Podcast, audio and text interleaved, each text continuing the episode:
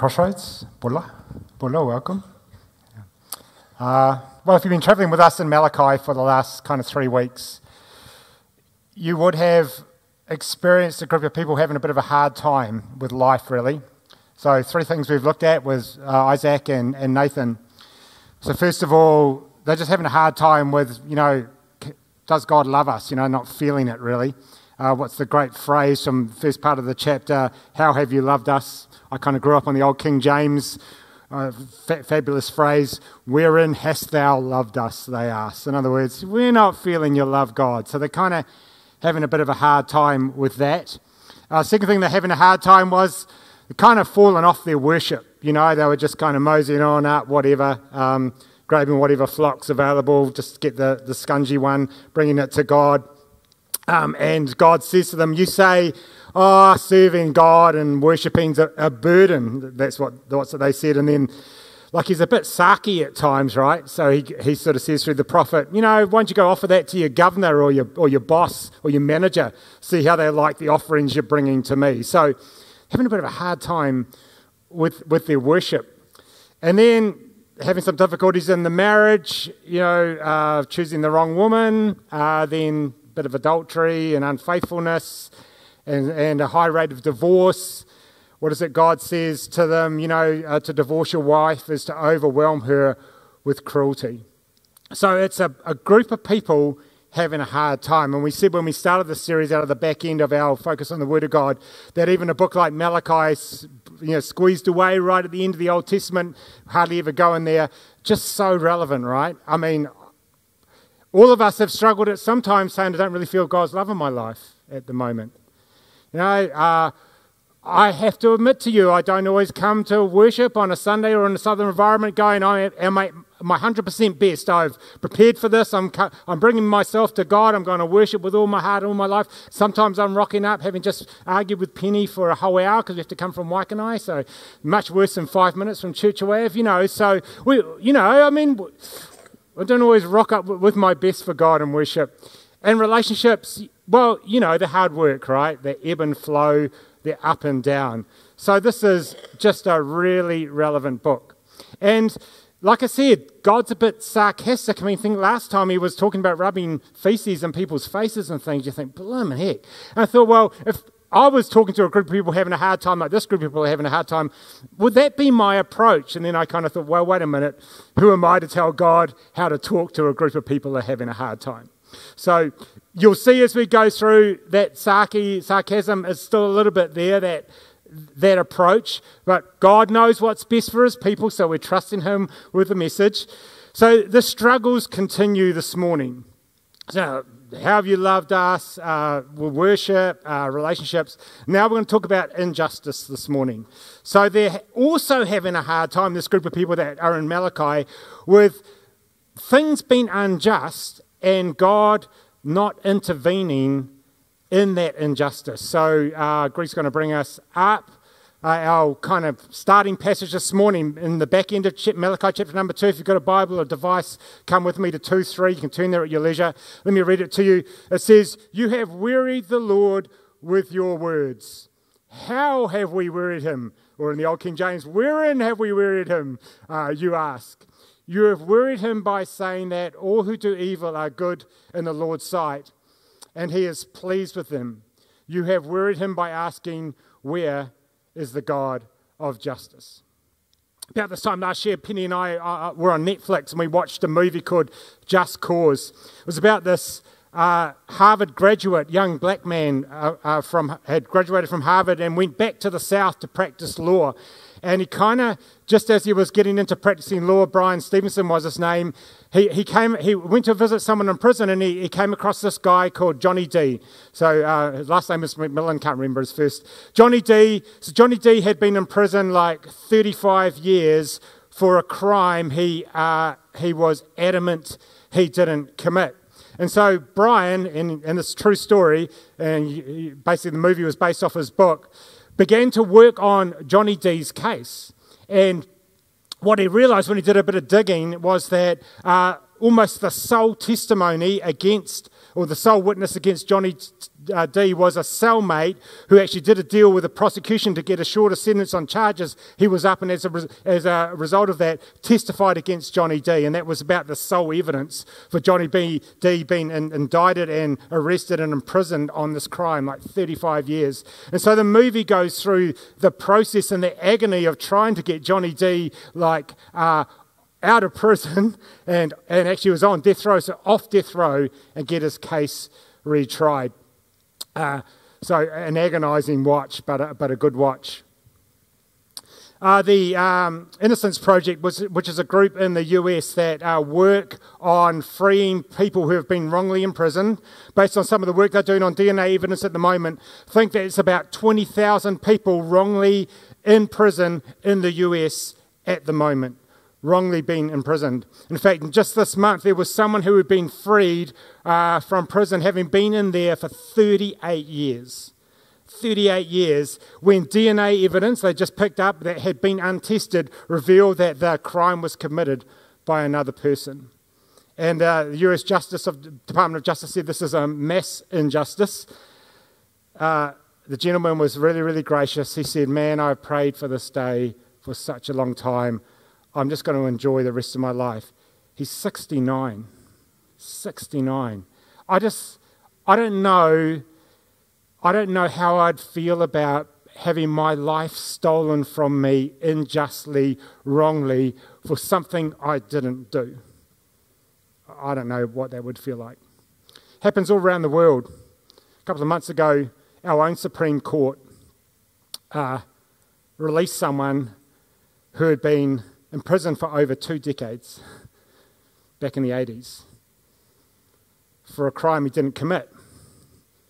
Evidence had been hidden from the jury that would have meant he was set free and not imprisoned.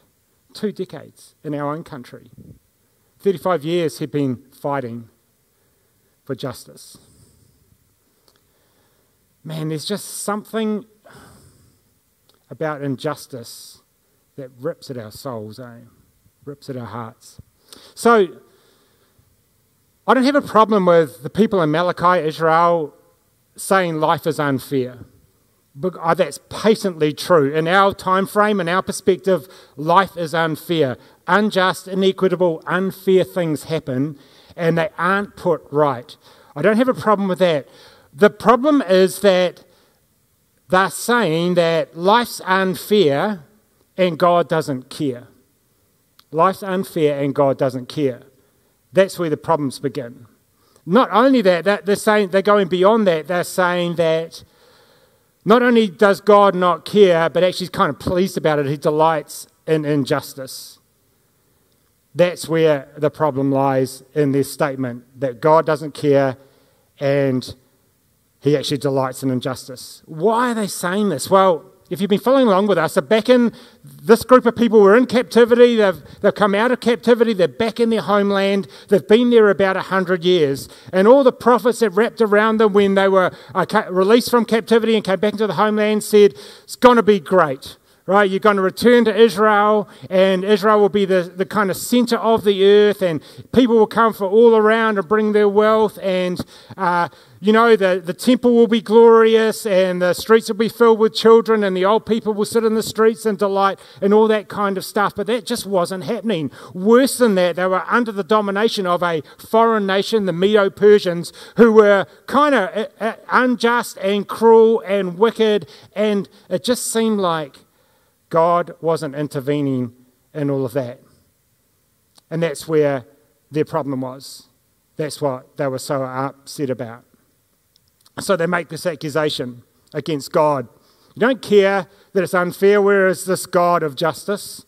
Worse than that, not only do you not care, you, you, you actually are quite pleased with people that act unjustly. Two accusations right against the Lord.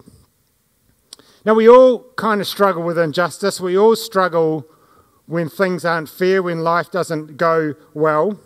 And, you know, we all wonder what is happening and where is God and all of that. you would be thinking, perhaps in your own life, when something's been unjust, or you know people where something's happening, and you think, you know, why is that happening? How's that fair? How's that just? How's that right? And, you know, we do ask the question in those moments, don't we? Where is God? Where is God in all of this? It's a common question. But what we do know, what we do know, and the Bible declares it to us, that God is just, God is fair, God is equitable. And there's this classic statement in Deuteronomy, and I'm just going to read it to you. It's going to come up on the screen there. Uh, How glorious is our God! He is the rock, his deeds are perfect. Everything he does is just and fair. He is a faithful God who does no wrong. How just and upright is he. We see that a number of times. This is a really classic verse. So, God, by his very nature, by his very character, is just, and yet sometimes things happen. You think, where is this God who's meant to be just? Why is he not righting this wrong? Why is he not making this right? Why is he not bringing fairness and equity and justice into this thing? We all struggle with that. So, how do we make sense of the statement in Malachi from the people, from life in general? How do we make sense of injustice when we know we've got a just God and all of that?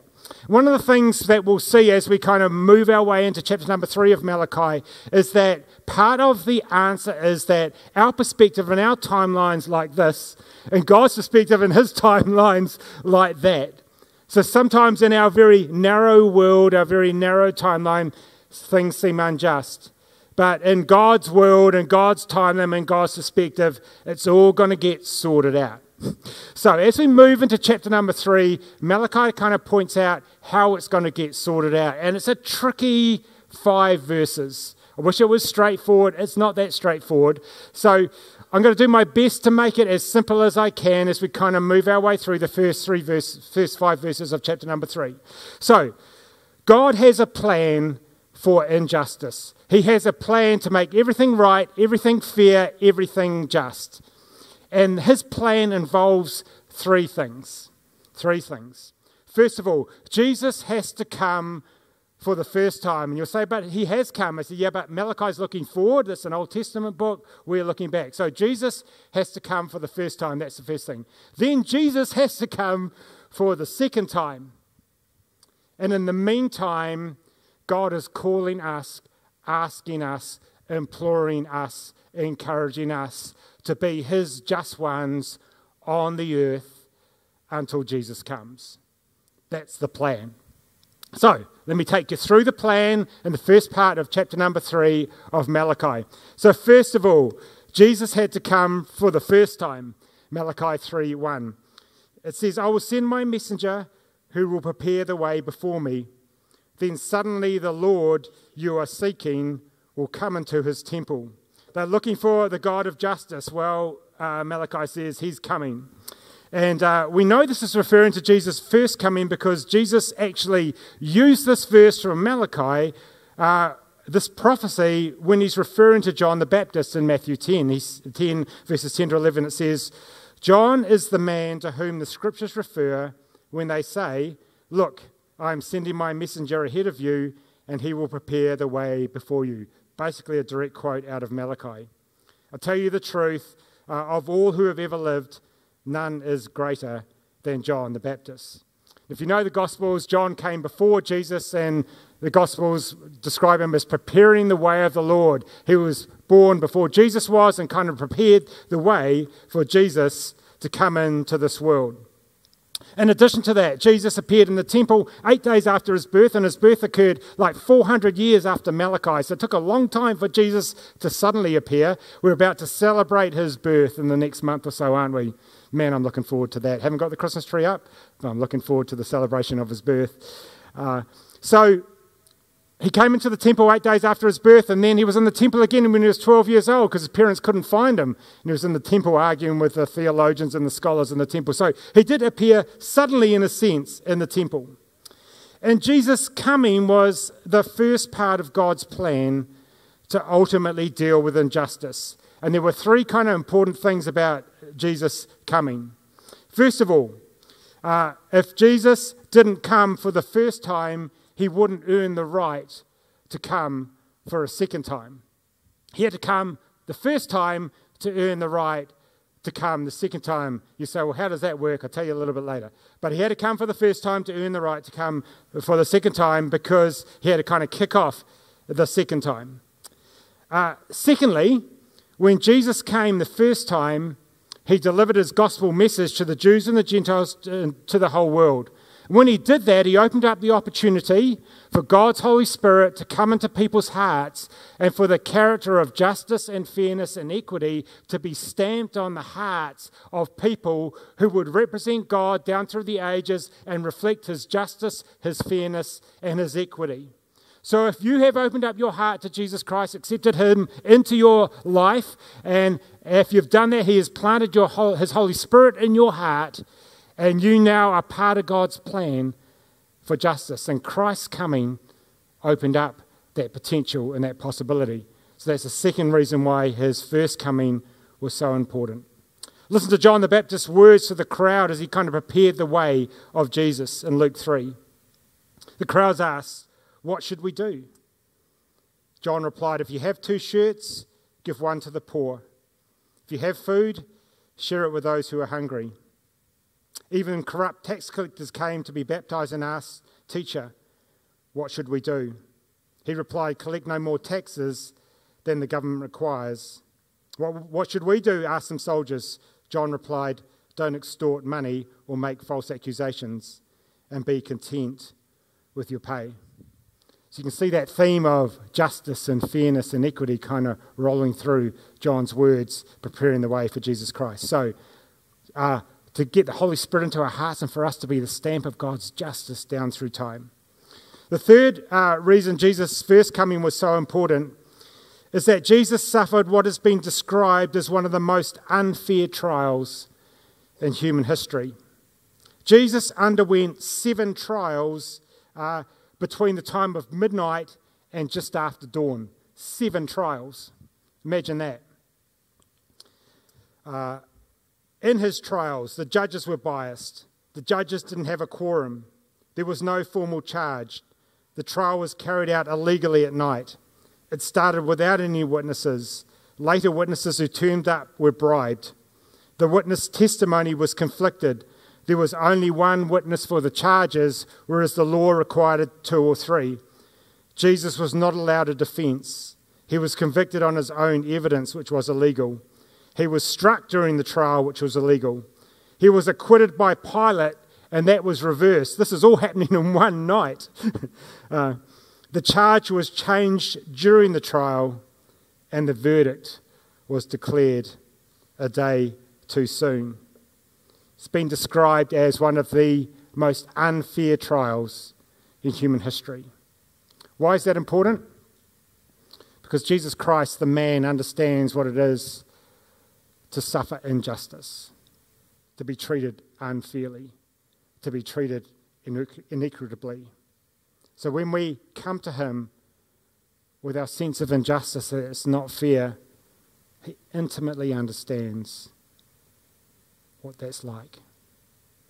So, part of God's plan, Jesus had to come for the first time on this earth. And then Next, this morning, in terms of God's plan for justice or for dealing with injustice, Jesus has to come for a second time. Verses 1 through 4. Then the Lord you are seeking will suddenly come into his temple. The messenger of the covenant, covenant who you look for so eagerly is surely coming, says the Lord of heaven's armies. But who will be able to endure it when he comes? Who will be able to stand and face him when he appears? For he will be like, uh, be like a blazing fire that refines metal, or like a strong soap that bleaches clothes. He will sit like a refiner of silver, burning away the dross. He will purify the Levites, refining them like gold and silver, so that they may once again offer acceptable sacrifices to the Lord. Then once more the Lord will accept their offerings brought to him by the people of Judah and Jerusalem, as he did in the past. For God to bring his plan of justice into place, Jesus has to come a second time. Now, I appreciate this is really confusing because verse 1 sort of puts the first and second coming of Jesus almost in the same breath and kind of melds them together. And you think, hang a minute, hang on a minute, what's happening here? And you, we know that at least the first and second coming of Jesus Christ is separated by 2,000 years and a minimum. It still hasn't happened yet in terms of the second coming. And one of the tricky things about prophecy, which is what Malachi is, is that you often have these short term, medium term, and long term fulfillments. That's how they talk about it. Short term in the prophet's day, medium term, Jesus' first coming, uh, long term, Jesus' second coming. So that's what's kind of happening here. Then the Lord you are seeking will suddenly come into his temple. Revelation 19 and Zechariah chapter 12 to 14 say that Jesus will come suddenly and he'll fight the armies of the Antichrist and the armies of the world in and around Jerusalem where the temple is. Uh, Revelation 19 says this I saw, he- Steve- I saw heaven standing open, and there before me was a white horse, whose rider is called Faithful and True. With justice he judges and wages war. Then, verse number 14 the armies of heaven, dressed in the finest of pure white linen, follow him on white horses. And that's us. Jesus' second coming is really part of God's plan to deal with injustice, and, and it's part of God's plan in two ways. First of all, Jesus addresses all the evil, all the injustice, all the unfairness that has ever occurred on the earth down through the ages, and I have to tell you, it's not pretty. I know that we are really looking forward to the return of Christ in chapter number 19, the millennial kingdom, chapter number 20, and then the, the final eternal state, chapters 21 and 22, glorious chapters about our future. And it's really right to be looking forward to that. That will be a marvelous time. But before we get to chapters 19 to 22, we kind of have to deal with chapters 6 to 19, or the first part of 19 in the Revelation. And that's hard going. Because Jesus puts all the wrongdoing right, and as he does that, there's carnage on the earth. Carnage on the earth. That's why Malachi kind of says in verse number 2 But look, who will be able to endure it when he comes? Who will be able to stand and face him when he appears? Not only when he appears, but just before he appears. The Revelation tells us he breaks the seven seals on the scroll. The seven trumpets sound. The seven bowls are poured out on the earth. The earth is ravaged by judgments. There's torments. There's disasters. There's natural disasters, supernatural disasters. Um, millions of Christians are martyred under the um, tyranny of the Antichrist. Look, it's not pretty. It's not pretty. In fact, you get to the end of chapter number 18, the first part of chapter number 19, and you think to yourself, how is there any earth left and how is there any people left? Malachi says, careful what you ask for, because the justice of God is pretty strong. It's fair, but it's pretty, uh, it's pretty um, severe. Jesus says, Pray you're not pregnant or nursing a child during this time because it's not great. So, his second coming is all about putting things right, and he does that on the earth. And then the second part of that is that he will purify his people. Again, verse 2. For he will be like a blazing fire that refines metal, or like a strong soap that bleaches clothes. When Jesus appears to do justice, no one escapes his gaze nor his cleansing process. And Zechariah 13 tells us what that's like. He purifies his people so that the earth can be just and fair. And Isaiah tells us again and again that when Jesus returns, the earth for the first time will be a fair, just, and equitable place. And that fairness, that justice, that equity will continue on through eternity. But for that to occur, Christ needs to cleanse his people. And that's why his second coming is so important. When you're being refined by God, when you're being refined like metal, or you're being washed like clothes, or you're being bleached like white garments, you come out looking good, but the process can be a bit painful. And that's why Malachi is saying, mm, be careful what you ask for. So, to bring in God's plan of justice, Jesus has to come for the first time. He has to come for the second time. And then in the meantime, what God is asking us, calling us to do, is to be his just ones on the earth, to be his just ones on the earth. Verse number 5. Says, At that time I will put you on trial.